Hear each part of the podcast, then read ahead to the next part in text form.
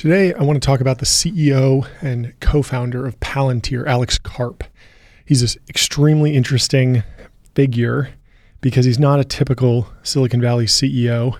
He has all these weird quirks and he loves to ski and do Tai Chi and he's very meditative. He studied philosophy, but he runs arguably one of the most boring enterprise software companies in Silicon Valley. But even so, he sells to the military. So we have to start with the story of Osama bin Laden naturally. So the during the Osama bin Laden raid, which I'm sure everyone has seen at this point with the movie Zero Dark 30, you know, you have these heroic Navy SEALs going out to Abbottabad on these stealth helicopters. It's extremely dramatic and tons of CIA and FBI agents collaborating to track down bin Laden. But there's this rumor out there that Palantir was actually used to sort through some of the data that helped capture bin Laden. And it's really hard to collaborate or hard to corroborate because so much of what Palantir does is classified. And obviously, the military has a lot of classified information, so they can't really share all that much. But it was in this book called The Finish, all about the hunt for bin Laden. And the author did specifically call out Palantir as one of the pieces of software that helped capture bin Laden. So this is the story of Palantir. It's a very secretive company. It's really hard to find information about. For the first 10 years, of business. They barely did any press, any interviews. There's only a few clips out there, but I found most of them. And it's also extremely frustrating company. A lot of people hate this company because they say they spy on people and they help with surveillance. But I am completely convinced that Palantir is a great company and a very important development for the technology community. I, I believe very firmly that American technology companies need to support America, need to work with the government, need to support the military because the alternative is just so dire. And Karp is really at the end of it, regardless of what you think about his company Palantir, just a fascinating CEO. He's incredibly focused. For a long time, Palantir did not pay people very well. They basically just had everyone on board doing this incredibly hard work, building this pretty boring software platform, doing data integrations, just because they felt like they were on an important mission. And so let's start with the, the story of Alex Karp and then work through what he built with Palantir. So, you know, obviously today he runs a multi billion dollar public company. But it's funny, everyone that you talk to who knows him refers to him as Dr. Karp. So I'm just going to use doc, Dr. Karp from here on out because it's it sounds cool and, it, and it is accurate. He does have a PhD. So he was born in Philadelphia in 1967, and his dad was clinical pediatrician and his mother was an artist. And they're these kind of hippie parents. They're very forward thinking progressives. They took him to labor rights protests on weekends.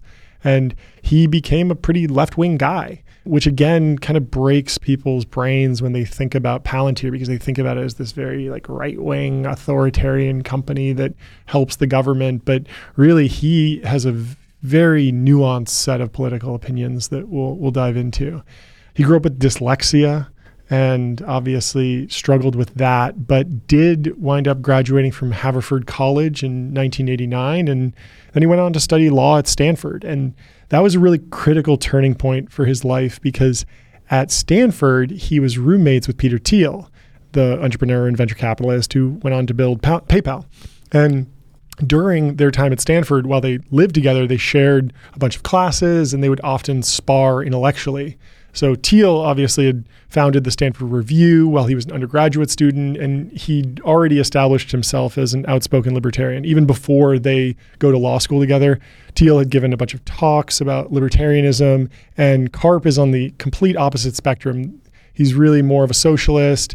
But what's interesting is that normally, especially today, left wing and right wing thinkers don't really come into much contact. But Karp and Thiel were constantly sparring, constantly talking about philosophy and politics, and they they really became close friends and are are still close to this day, which is kind of great to hear in in a world where politics has driven so many people apart. So after graduation from law school, Thiel and Karp they go kind of separate ways. Thiel goes off to the prestigious law firm Sullivan and Cromwell, and Karp goes off to continue academics in Europe. And so this is where Karp becomes Dr. Karp. He goes to study philosophy at Frankfurt, Frankfurt University in Germany. And while he's there, he studies under this guy Habermas, who at the time was one of the greatest living philosophers in the world. And Karp earns a PhD in neoclassical social theory in the process. And this was another important turning point for him because he up to this point he thought that he wanted to be an academic. He thought he wanted to basically be Habermas and follow in his footsteps and become a philosopher. But actually working under him made him realize that he didn't really want to be like Habermas at all. He couldn't fill those shoes and he didn't really want to. So he starts looking at different opportunities to, you know, keep his mind active, but also provide more of a career. He often jokes that going and studying neoclassical social theory at Frankfurt is like the best way to become the most educated and least employable person in the world. But he was really connected with a lot of interesting people because a lot of powerful people, they study philosophy, they like talking about philosophy and politics. So he he separates with Habermas. He does his he does, he actually winds up doing his PhD thesis with someone with a different advisor. But then he pivots, and this was right around the turn of the millennium, around 2000, and the dot com boom is going on. And Dr. Karp, he developed a great network of high net worth individuals in Europe who are looking for new investment strategies. So he had a knack for investing. It seemed like he was just very, very good at investigating ideas and working with people, and he was a very, very good judge of character. But he really didn't want to take over the world this, at this point in time. Like he really just wanted to build a small nest egg. I think he said he wanted to build up $250,000 and then settle into a casual life in Berlin and live as a dilettante, like just kind of chilling and discussing philosophy and basically relaxing. So he sets up this investment company in London. It's called the Caedmon Group after his middle name and he starts building towards that goal, making investments, but he doesn't really spend that much time actually investing before he gets a call from Peter Thiel. So while Dr. Karp is off in Europe studying and doing this PhD that takes forever, Peter Thiel had gone, had already left Sullivan and Cromwell, left his job in the legal world, and had built this incredible company. he he started this payments company, and then he merged it with another payments company that Elon Musk was building, and then taken the combined entity public under the name PayPal. And in and the company wasn't wasn't public for very long. In 2002, PayPal got acquired by eBay for 1.5 billion dollars, and this made Thiel a multimillionaire. I think the number is something like 55 million or something like that but either way, Thiel was ready to put that money to work. Like he was not done with his career by any means. He wanted to do more and bigger things. And right around 2001, obviously the September 11th attacks had happened. Thiel gets all this money in 2002, and he starts to think about how he can have an impact on the world in a post 9 11 context with all this money and experience he has. Thiel is obviously a very, very deep thinker. And with Palantir, he had this idea for using technology to stop terrorism, but there was a big problem that he needed to grapple with, which was there were basically two schools of thought. One was kind of the Dick Cheney neocon idea, which was we'll have safety and security, but we have to give up our civil liberties for that. So we will we'll we'll have things like you know invasive security checkpoints at the TSA and constant surveillance on everything you do, and that will cause and that will stop terrorism, but it will obviously erode civil liberties. And then on the other side, you had kind of the ACLU mentality, which was we need to preserve civil liberties at all costs, but obviously we're going to have more terrorist attacks, and that's just the cost of maintaining civil liberties. So Thiel really wanted to find a, a way, a technological fix, essentially doing more with less to solve that. So Teal Thiel identifies that you know technology is uniquely good at doing more with less, and he cites like you know if you you can use a technological fix to climate change and come up with the Tesla self-driving car and the electric car, and that can offset and that can offset emissions and you don't have to sacrifice on the performance of the vehicle. Technology can allow you to have just as fast of a car, just as performant of a car without the emissions. And so the big vision for Palantir was let's use technology to preserve civil liberties while stopping terrorist attacks before they happen. And they they wound up building a whole system for this. The two main factors are that every piece of data that goes into Palantir gets tagged, and then there's a really, really rigorous audit log of anything that happens to the data within the system. So that should, in theory, prevent someone from abusing the system and using it to spy on someone who's not actually under investigation. So if, if there's a suspected terrorist, of course, the government can use Palantir to to research them and find out their connections and see how they might be planning an attack. But for everyday citizens, their information is essentially off limits. But building this was a huge, huge gamble. And it was, you know, a huge software product. And unlike PayPal, it wasn't a consumer product. So they needed to assemble a really strong team. So Thiel pulls together a bunch of Stanford alums and PayPal people to build this product for the notoriously secretive intelligence community. And the majority of the early team were extremely young when PayPal got started. Nathan Gettings, Joe Lonsdale, Stephen Cohen, they'd all met Thiel through either Stanford, PayPal, or Thiel's hedge fund, Clarium Capital. But none of them were quite right for the job of CEO. And Thiel was able to provide initial funding for the company, and the team of engineers was able to build a functional prototype, but they were really struggling to get potential investors and customers to take them seriously. This wasn't, you know, a viral consumer tech company that you could just build with no one's permission like PayPal. You just set it up and people start using it. Uh, this is serious business. Like you have to sell to the United States government, and and this is where Dr. Karp comes up as an interesting option. So Karp had been introducing high net worth individuals to Clarium, Thiel's hedge fund, for a few years. And a lot of those individuals had relevant connections and knowledge to the global intelligence and defense in- institutions. So Karp is networking with all these high powered people. And a lot of them know the intelligence community, so it's kind of a good fit. Like he's already liaising and and acting as an intermediary between Silicon Valley and the more established defense sector. So Thiel knew that they needed a real CEO who could work with big government people and no one thought no one on the Palantir team thought that an old school business person from Washington D.C. would fit the bill. Like they they did not want to go with some old school DC bureaucrat. Karp was completely on the opposite spectrum. Like you hear him talk and he's just completely he's he's very casual, he's making jokes, he's riffing and then also citing all this crazy philosophy and history. He speaks a bunch of different languages. He's just a very entertaining but very different from a traditional DC bureaucrat. But I think most importantly, like he really understood the mission of Palantir and bought into that he was extremely interested in preserving America and the Western order and Western society and stopping terrorist attacks, but he was also a really great judge of character. And so the team started building their product and they wanted to sell it to the government, but it would take a long time before they had a real impact. Like the raid on bin Laden's compound took place in 20, 11, and that was nearly a full decade after the September 11th attacks. Palantir got started in 2003, 2004, and they really, really struggled for a number of years to actually scale the business, even though they were building really cool technology. And so it, but I mean, at the same time, in the government, the actual the actual process of finding bin Laden was this long, circuitous road, and there were tons of setbacks. And there's a bunch of really great documentaries and movies and TV series about about that. But just a few months after 9 11, the government launched their first attempt at creating an anti terrorism technology solution. The program was called Total Information Awareness.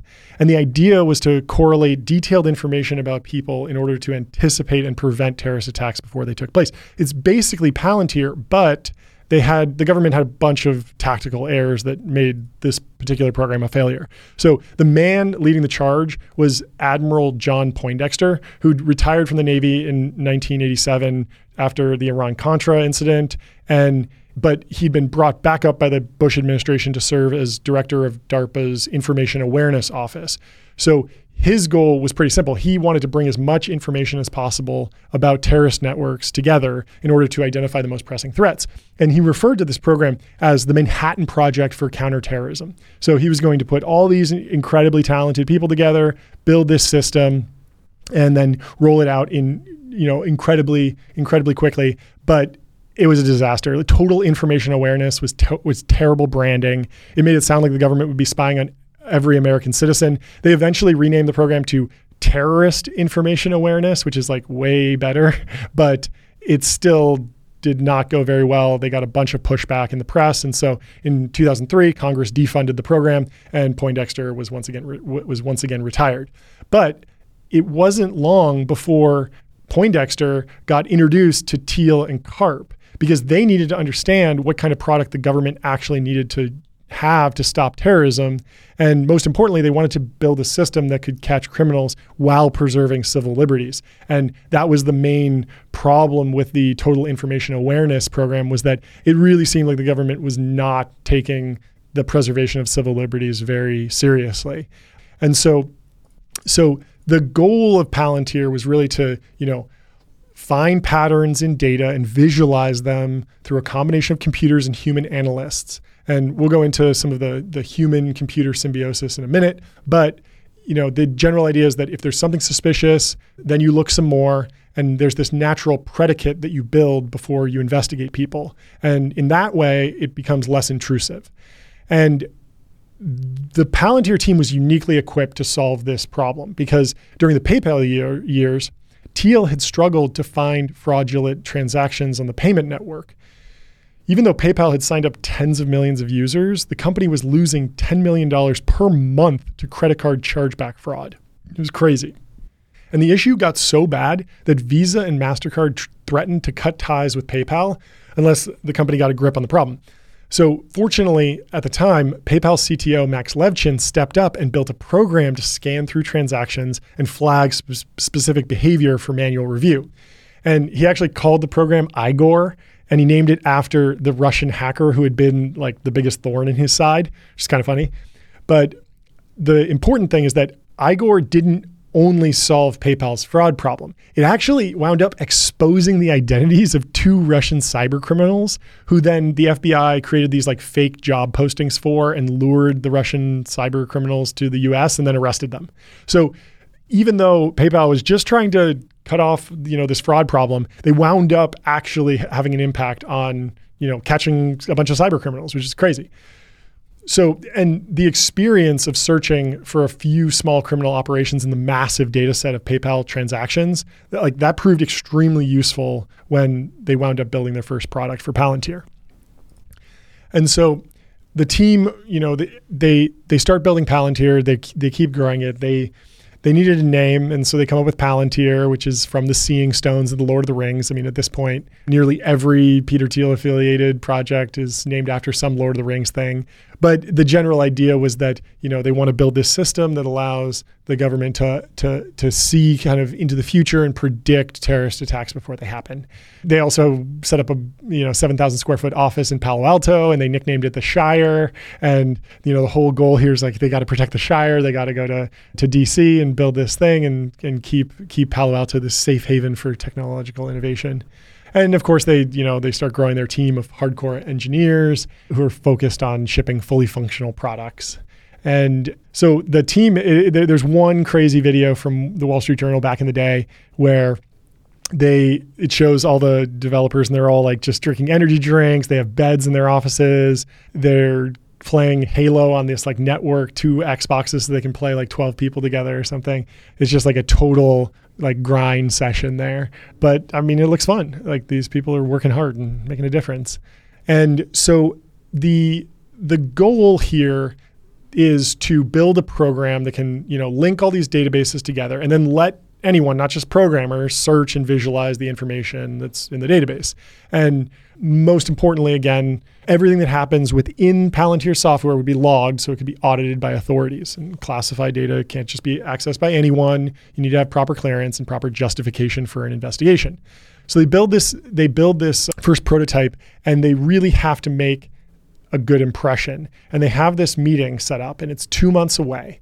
and they don't really have a product yet. But in eight weeks, they have to go and pitch one to the government. And so they basically just built the front end and they didn't really have a back end. They just kind of faked it with, you know, fake data to, to, but they, but they really focused on making, you know, the lights and the fireworks and the front end look amazing. And it, it basically worked. Like, it, you know, people could kind of tell that it wasn't fully ready for prime time, but it was enough to get the government's attention. And so they the the main thing here is that it demonstrated that the Palantir team could actually build intuitive software, and a lot of that comes from the fact that it was built by engineers who had experience delivering products that people actually used regularly, like, like PayPal. Like it was clear at this point that they could they could make a difference in the war on terror. But selling to the government involves like way more than just building a functional product. Like you have to win over dozens of decision makers and get through miles of red tape and there's all these approvals. And this these early days were just extremely difficult for the Palantir team. Like they weren't really scaling revenue like they wanted to. Even though they were building functional products they weren't really getting rolled out as fast as they wanted. And part of that was because and Dr. Karp explains this like they were bad at making their case. They just didn't really know what they were saying, and people didn't understand what the Palantir value prop really was. Like they had, a, I think they had a hundred meetings, and they were everything was basically misunderstanding one one misunderstanding after the next. They they'd go in, they say we have this tool, but Palantir, the team didn't really understand the data sets. They didn't really understand the problem. And the military didn't really understand Palantir's language of Silicon Valley and, and you know, high throughput programming and iterative development. And and Palantir was really, really staunch about not hiring people from the government. They were just hiring engineers and they didn't hire any suits. And so it was a really, really hard uphill battle and all of this was, you know, it was a dis- it was a disappointing setback to not be able to roll the product out to the government as fast as they wanted. But it was all compounded by the fact that Silicon Valley investors weren't lining up to fund the company at the early stage.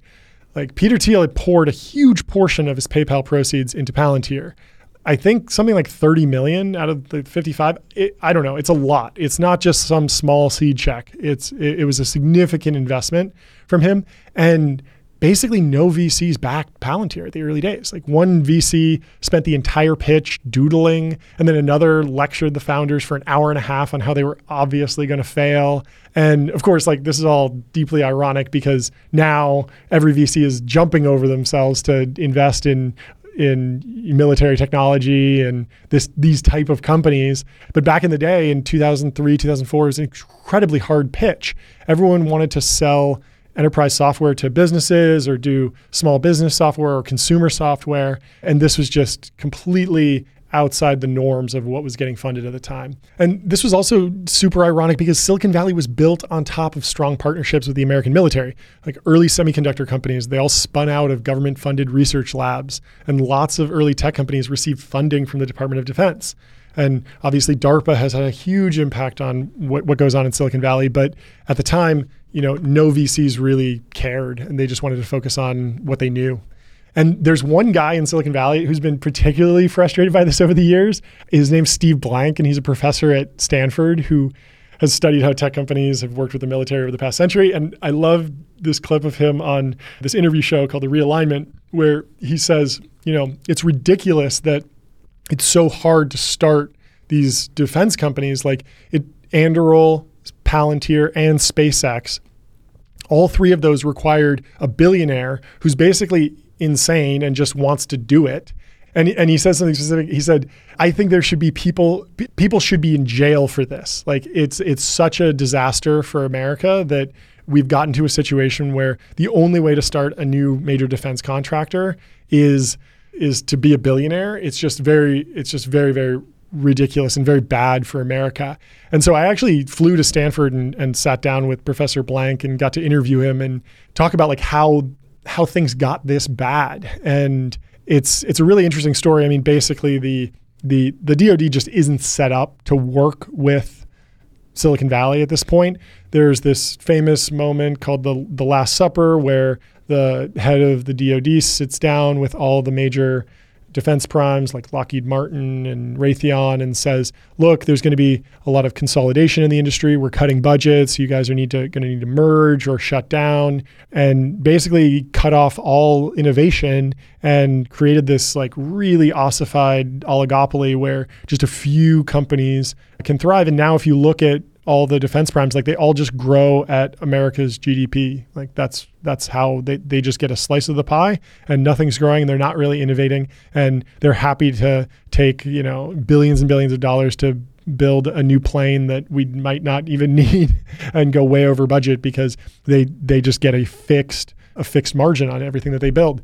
So it's a big problem and it's something that, you know, Palantir was obviously started to address and Anduril as well is working on, but the basically the the U.S. defense establishment has has settled on just a few prime contractors to do business with, and so when they want a new software platform, they just they don't talk to Silicon Valley. They call Lockheed Martin or maybe IBM. And so this created, you know, a huge problem for Palantir. Obviously, if they wanted to break into the US government, they would need an inside track. But this is where Dr. Karp excels. He is a master of networking very clearly. Like if you see any video of him online, he's always at like Davos or Sun Valley. He's very just for years he's been extremely well connected and this goes back to his investing career and his his the, the the work he did in Germany. He clearly knows people really high up and something happened with with one of the venture firms that turned down Palantir for funding was actually willing to make an introduction to the CIA. And the CIA was running a nonprofit venture capital firm called In-Q-Tel. And there was a guy at In-Q-Tel named Gilman Louie. And the Palantir team got to pitch Gilman Louie on their idea for this integrated data platform. And basically, Peter Thiel and Dr. Karp meet with Gilman Louie and they explain how they have all these algorithms for fraudulent transactions from PayPal and how they think that there might be some value for the intelligence community. And they have this big brainstorm. And then they come back a few weeks later and they brought a mock up and Gilman Louie and the CIA liked it. And they basically said, okay, we're, we're, we're in, we're going to bring your team in and we're going to put you on a counterterrorism problem. And so they it was like you know this one pretty narrow pitch but it was enough to get them through the door. So this is in like around 2005 it's hard to pinpoint exact years for this stuff but it was clearly a, a, a key turning point. Like dr karp he goes from this to being able to meet with lots of government officials and starts learning you know what will move the needle for them. And a lot of these meetings don't go smoothly. Like dr karp is very he's he's just he's just a wild character and he doesn't really fit into the the DC bureaucracy mold. And so the agency officials that he meets with are often skeptical of his relaxed style. And they ask him lots of questions, you know, was his team cleared to work with classified documents? Had they ever worked with intelligence agencies before? Did they have senior advisors with government experience? Was their sales force ready to work with classified information? And the answer to all these questions, of course, is no. But that doesn't stop Dr. Karp and the Palantir team from continuing to build. They they know that if they just build something that's so good, eventually they will win because the the the alternative is, is so bad, and, and we'll go into like what the alternative was this time, and it's it's ridiculous. So everyone that they pitched could tell that even though they lacked the credentials, like the team could deliver. And there's this funny story where one of the probably CIA guys, they don't exactly say who, but you know, a government agency guy goes to visit the Palantir HQ and and they see sleeping bags under the engineers' desks. And like no one is doing that in the government. No one is staying overnight, you know, building if you're like an IBM contractor building some software system for the CIA. Like you you're going home and just turning on the the game and cracking a six pack or something like that. But the pace of play at Palantir was just completely different. And a lot of that comes from Dr. Karp and like how he runs the organization and the the the, the way he communicates the vision and inspires the troops and like really rallies the troops. And so this guy Gilman Louie, the the head of In-Q-Tel and the CIA's VC arm, he acts as like the anchor for Palantir at the CIA. And In-Q-Tel actually invested in Palantir and continued to provide this conduit to CIA analysts in Langley. So every two weeks, Palantir engineers would fly from Palo Alto to Langley with an updated version of the software that they were building. And the CIA analysts would then test it out and offer feedback. And then, of course, the Palantir guys would fly back to California and implement all the suggested changes. And today this is standard practice for Palantir. Like they still kind of do it this way with everyone that they work with. They even have a name for it. The Palantir employees that embed themselves within the customer, they're, they're called forward deployed engineers. And it's been really critical to their success because they they're working with these massive, massive organizations who might not have the bandwidth or might not have the skill sets to actually implement this software. And it's a huge deal because there, there's going to be so many things that you need to integrate when you're linking a bunch of databases actually getting a couple really talented, really skilled Palantir engineers inside the building for maybe a few weeks, maybe a few months, depending on how big the implementation is. Like that's hugely, hugely valuable, and it lets them win these like multi-million dollar contracts. Like to this day, Palantir only has like a few hundred customers, but every customer is paying them like tens of millions of dollars because it's so valuable.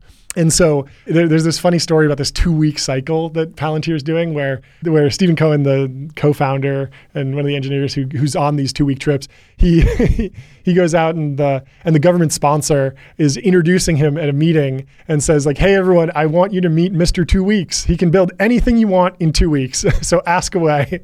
And they're clearly just like amazed by him. And uh, yeah, you know, he, he, he was definitely like at the, er, at the point of burnout, but and drinking a lot of Red Bull but it, but you know, as you know, he said it was the right it was the right kind of problem to have. And so, you know, this this intense Palantir culture, like word of word of that intensity was spreading throughout the CIA, throughout the government, and and one In-Q-Tel executive said that the most impressive thing about the team was how focused they were on the problem of how humans would talk with data. And this was really, really hard problem to solve because obviously Silicon Valley has been working on this for years and PayPal has kind of solved this, but no one in the government really has any technology like this. It's, it's all just like really, really outdated. And so the CIA is a, becomes a valuable customer, but Palantir still has a lot of problems to solve, like actually getting that problem of human computer interaction in correct in a way that would scale past a single organization. Like that would take years. And so the basic idea is, you know, how do you exp- expand, extend the human mind into an enterprise to get the full power of that human mind? Like the a lot of these big enterprises, these large classified organizations, there's not just one data set. There's 5 or 10 or 50 and you have to integrate them, but most importantly, you have to integrate them in a way that both protects the sources and methods of like how the data got there and then also protects civil liberties and privacy. So you need to create this like really functional tool that feels like you can get re- get results when you're using it, but also protect civil liberties and keep information private when it's supposed to be private. So it's a huge, huge engineering talent challenge that they're iterating on co- constantly.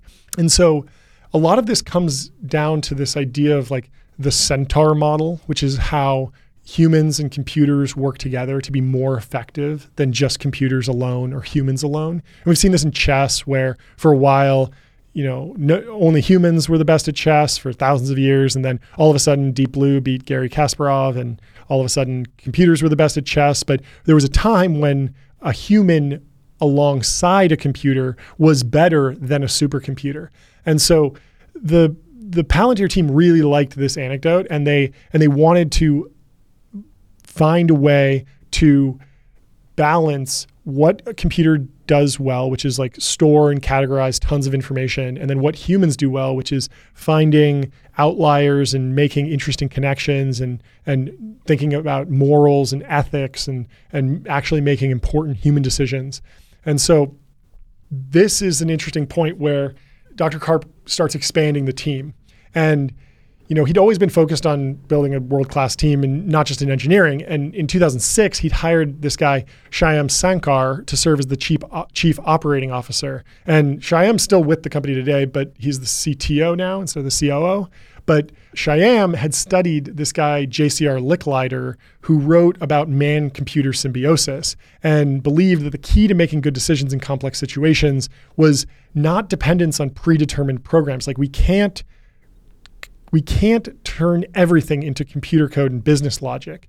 We need a human in the loop to cooperate and test hypotheses and explore different ideas. But the computer is essential in providing so much support on sifting and categorizing this data. And so Shyam has actually given a bunch of TED Talks about this and has talked about how terrorists are a classic example of adaptive adversaries, where if you try and build a computer program that just captures terrorists, they will outthink you. And this was the same thing that was going on at PayPal years ago with the fraud problem. Everyone who's committing fraud, they would try one thing. As soon as they get caught, they'd switch their tactics. And so computers often fail to detect novel patterns on new behaviors, but humans do. Humans can just notice it immediately. So, humans using technology, testing hypotheses, searching for insight by asking machines to do things for them, like that was the key insight. Like Osama bin Laden was not caught by artificial intelligence. Like that would have been impossible, but he was caught instead by dedicated, resourceful, brilliant people in partnership with various technologies. So this idea of human computer symbiosis becomes very, very important at Palantir around this time. And and this was another key turning point. You know, Dr. Karp, he'd successfully won over the CIA, and Palantir software was finally starting to have an impact in the fight against terrorism but there was still a lot more work to be done. You know, obviously terrorism is a threat in American cities, but it also posed a threat to members of the U.S. military who were stationed abroad. So you know, if you're in the army and you're in Iraq or Afghanistan, like you need to track and identify would-be attackers just as urgently as the CIA does. And so Palantir wanted to start expanding their product offering. But selling to the Department of Defense would be an even bigger challenge than selling to the CIA because they're it's an even bigger organization. DoD doesn't have the same In-Q-Tel structure, the same VC structure, but the Palantir team came up with an interesting idea. So D- Dr. Karp thinks that you know instead of focusing on lobbying the Pentagon like other major defense contractors would, they would introduce Palantir to soldiers directly. And so the plan worked like this. Basically, Palantir would contact soldiers and offer free training on their software. Then they would give out funding to support graduate work of soldiers who were going to be working with data when they deployed. So this creates er, internal demand for Palantir inside the military. So when soldiers actually go to deploy, they already knew how well Palantir worked and could start advocating for it internally. And and this is really really important because it's it's really there's no company that's really bootstrapped their way into the military like this. It's really hard, but by finding soldiers who were studying stateside and then showing them Palantir, they got them the opportunity to actually get a feel for the software and then be ready to use it when they go when they go out on deployment.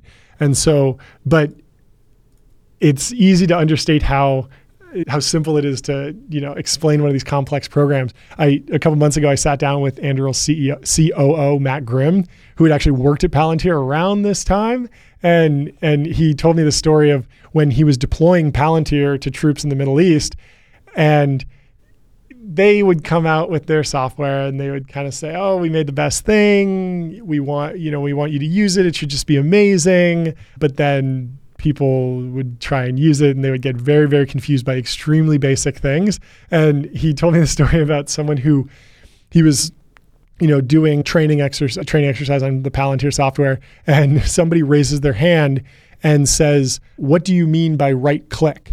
Because he told the guy to, you know, oh, right click on this button to access this feature, and the the soldier just didn't had never used a computer, I guess, and didn't know what right click was. And so, getting over that hump and realizing the the gap between what the Palantir software engineers in Silicon Valley were used to and what you know soldiers in the battlefield were used to was a was a huge huge hurdle for them. And they really had to focus on user experience and making sure that the software was like dead simple to use because uh, it's going to be used under stress. It's going to be used in harsh conditions. It's going to be used by people who aren't techie software people. And and that's part of the problem that they need to solve. So the Palantir team worked, you know, hard to get these soldiers comfortable with the program and make sure everything was really easy to use. And eventually the plan worked and pretty soon like high-ranking military offer, officers were meeting with the Palantir team to discuss using the software in Afghanistan. And this would have been completely smooth sailing because they had the best product, they had adoption, so uh, everyone liked it in the military, but there was one huge problem the military had already signed up for a $10 billion project to build a similar system internally. And that system was called the Distributed Common Ground System Army, or, or DCGS A for short, or just DCGS. And this the goal was to provide more effective capabilities to process, analyze, and disseminate intelligence data. It was basically designed to be like Palantir, but it never really delivered. Like all these big defense contractors had signed on to build DCGS, but the product just wasn't working. Like the, cl- the system was clunky, it was prone to crashing. But many military officials were invested in the program. Like they'd spent years developing the requirements for the program and wanted to see their internal program get adoption. And you know, when you're spending years and years of your career, you're kind of building your career inside the military about getting this program off the ground. If it fails, like you don't you don't have a resume, you're not going to get promoted. It's it's it's a big problem for your for your career. And Palantir wasn't built internally by the military. It was built by this scrappy team of engineers in Silicon Valley, but but it was working. And and around the time, like there, there was this unit of soldiers that you know went up the chain and said, you know, hey, we have all these IEDs, these improvised explosive devices, and we have had a huge increase in the number of IEDs found because, and these are the this is the number one killer and wounding mechanism of the bad guys in Afghanistan. Palantir was working and it was winning over both ground troops and higher up military leaders. Both General Jim Mattis and Lieutenant General H.R. McMaster supported the program, but not every higher up liked Palantir things got really intense when Congress started asking questions about how much the program was costing taxpayers. And there's this crazy interview segment with General Odierno, who gets in this fight with this congressman about, and he's saying that, like, you know, we have more capability today in our intelligence than we've ever had. You know, we've had 20 times the capability since 2003, and our, our intel organizations have moved forward greatly. Like, he was really he was really aggressive about defending the DCGS program and basically saying that like, look, yeah, it cost 10 billion, but that was over decades, and you know the program's working and it's going to get there. But the thing is, is that when they actually polled soldiers, like the Army ran a poll in 2012, 96% of military personnel deemed Palantir software to be effective, which is like pretty crazy high, high, high stat. Great net promoter score, I guess. And you'd think that this would have been amazing news for Palantir, but it wasn't. Like things only got harder from here. And the reason is that the military basically ignored that report and kept doing business as usual. Like two years later, though, after that assessment, the Army had finally had enough with DCGS and concluded that the system was basically inoperable. So the DoD began soliciting bids to develop a replacement to DCGS. And you'd think this would be good news for Palantir, but it wasn't because the Army refused to allow Palantir to participate in the bidding process because its software was an off the shelf product. So the Army only wanted to hear from defense contractors who would promise to build an entirely new system from scratch. And, you know, to some degree that makes sense. Like everyone wants something tailor-made to their specific needs. Like the Army wanted a system that would be perfect. And this was going to be and this was going to be a the army wanted a system that would be perfect, but this was going to be a disaster if it went forward. Not only was Palantir already good enough for the army, as evidenced by the overwhelming support from that poll, but the software was getting better every single day when the Palantir team made improvements for one government agency, it would be easy to make those improvements available for the Army. And this is the beauty of software, it gets better over time. But the Army didn't have much experience building or running successful software programs, so they rejected Palantir. Dr. Karp and the team were backed into a corner. They knew that Palantir could make a difference on the battlefield, but government bureaucracy was getting in the way, so they had to sue the government. The federal court, and this is pretty crazy, it only took three months to get a decision, and they sided with Palantir. The judge said that the Army had acted in, quote, an arbitrary and capricious manner and ordered that Palantir be included in the bidding process. And this was a big win for Palantir. They'd finally be a first class citizen in the world of military contractors. But just as they'd solved this DoD problem, there was a new issue emerging. At the end of the day, the government just didn't spend all that much money on software. Like, sure, the US spends trillions of dollars every year on the military broadly, but only a small fraction of that goes towards software. Like DCGS was a $10 billion program, but that was spread over decades. And the whole point was that they were spending too much. And so you take that 10 billion, you spread it out, how is Palantir going to be, you know, a multi-billion dollar company? It's just not going to happen. If Palantir wanted to scale to the size of other tech giants in Silicon Valley, they'd need to expand and fast. Dr. Karp and his team had already raised money, lots of money for Palantir over the years, and the goal was clear. Like they wanted to take the company public at a valuation in the tens of billions of dollars. They needed to grow this business substantially to do that. Fortunately, something interesting was happening around 2012. Big data was having a major moment, and large corporations were starting to store inc- increasingly large amounts of data. And this opened up an opportunity for Palantir to build a middle layer to stitch disparate data sources together and yield actionable insights. Dr. Karp and his team started expanding on Palantir's offering to solve a variety of problems for non governmental organizations. So they partnered with JP Morgan to build financial software, and they partnered with a ton of other financial firms. They actually rolled out an entire product for finance to you know, help with finding financial fraud if you're a bank or do other kind of quantitative analytics. They also worked with airlines to help optimize flight routes and even find fraud in mileage programs. And they also landed a big deal with Airbus to improve like nearly every aspect of airplane manufacturing, which is really interesting. It just shows you like how generalizable the platform that they've built is because really all they're doing is just stitching together a bunch of data sources and then allowing you to visualize and query that data. So the Airbus deal, this was particularly it's a great example of how Palantir helps large corporations. So in 2016, Airbus was ramping up the production of its new A350 jet. And Airbus had a huge problem doing this. Going from manufacturing like a single plane to building dozens, it just increases the complexity exponentially. So you run into a bunch of problems missing parts, production mistakes, communication glitches. They all wind up compounding when you're on an assembly line and trying to build dozens of one thing. And this can cause millions of dollars of cost overruns. And the worst part is that if Airbus delays delivery of a plane, the airline that ordered it wants to get paid for that delay because they're expecting the plane to be there on time that has an economic cost. So so it, it, can be really really expensive if there's if there's delays to manufacturing. And so palantir they sent five engineers to the airbus factory in toulouse france and these guys like set up shop. And while while they're on site they merged 25 different data silos related to the production of the A350, which is pretty crazy to think. Like Airbus obviously has so many databases, but just for this one plane, the A350, they have 25 different databases that relate to different aspects. So that might be like, you know, the the invoices, the the part manifest, like how how what stage each plane is in. Maybe each plane has its own data source. It's it's crazy. But but by merging all of these, like the Palantir team basically d- delivered results immediately. And the Airbus guy who brought this software in was like effusive about it. He was super happy. And it reduced the number of days to fix production mistakes a bunch. And it realized like hundreds of millions of dollars in savings. So even though Palantir was super expensive, like it totally paid for itself in this in this scenario. And and eventually, like they rolled out Palantir to thousands of Airbus employees. I think like fifteen thousand different Airbus employees use Palantir now. And and I think every single Airbus plane now has a sensor with that feeds data into Palantir on it. And so building out this air travel business, like it was a great idea, but of course, like this is right before COVID.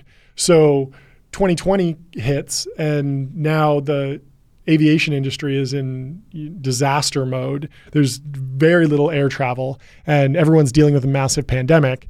But Dr. Karp and his team figure out that you know Palantir can help here too. So they'd already had plenty of experience working with the government and handling sensitive data, which is obviously important in a healthcare context. And so they partner with the Department of Health and Human Services, and they merge around 2 billion data elements related to the outbreak to help government officials track how the virus is spreading. And then they also partner with the United Nations World Food Program to help deliver food and supplies during the pandemic. They just wind up doing a bunch of different things. A lot of those are, you know, just good press releases, but the real silver lining for COVID with regard to Palantir was that before the outbreak, they were spending an insane amount on travel. it was crazy how much they were spending. Like they were very focused. They've always been focused on getting engineers embedded within the organizations that they were helping. This is the idea of the forward deployed engineer.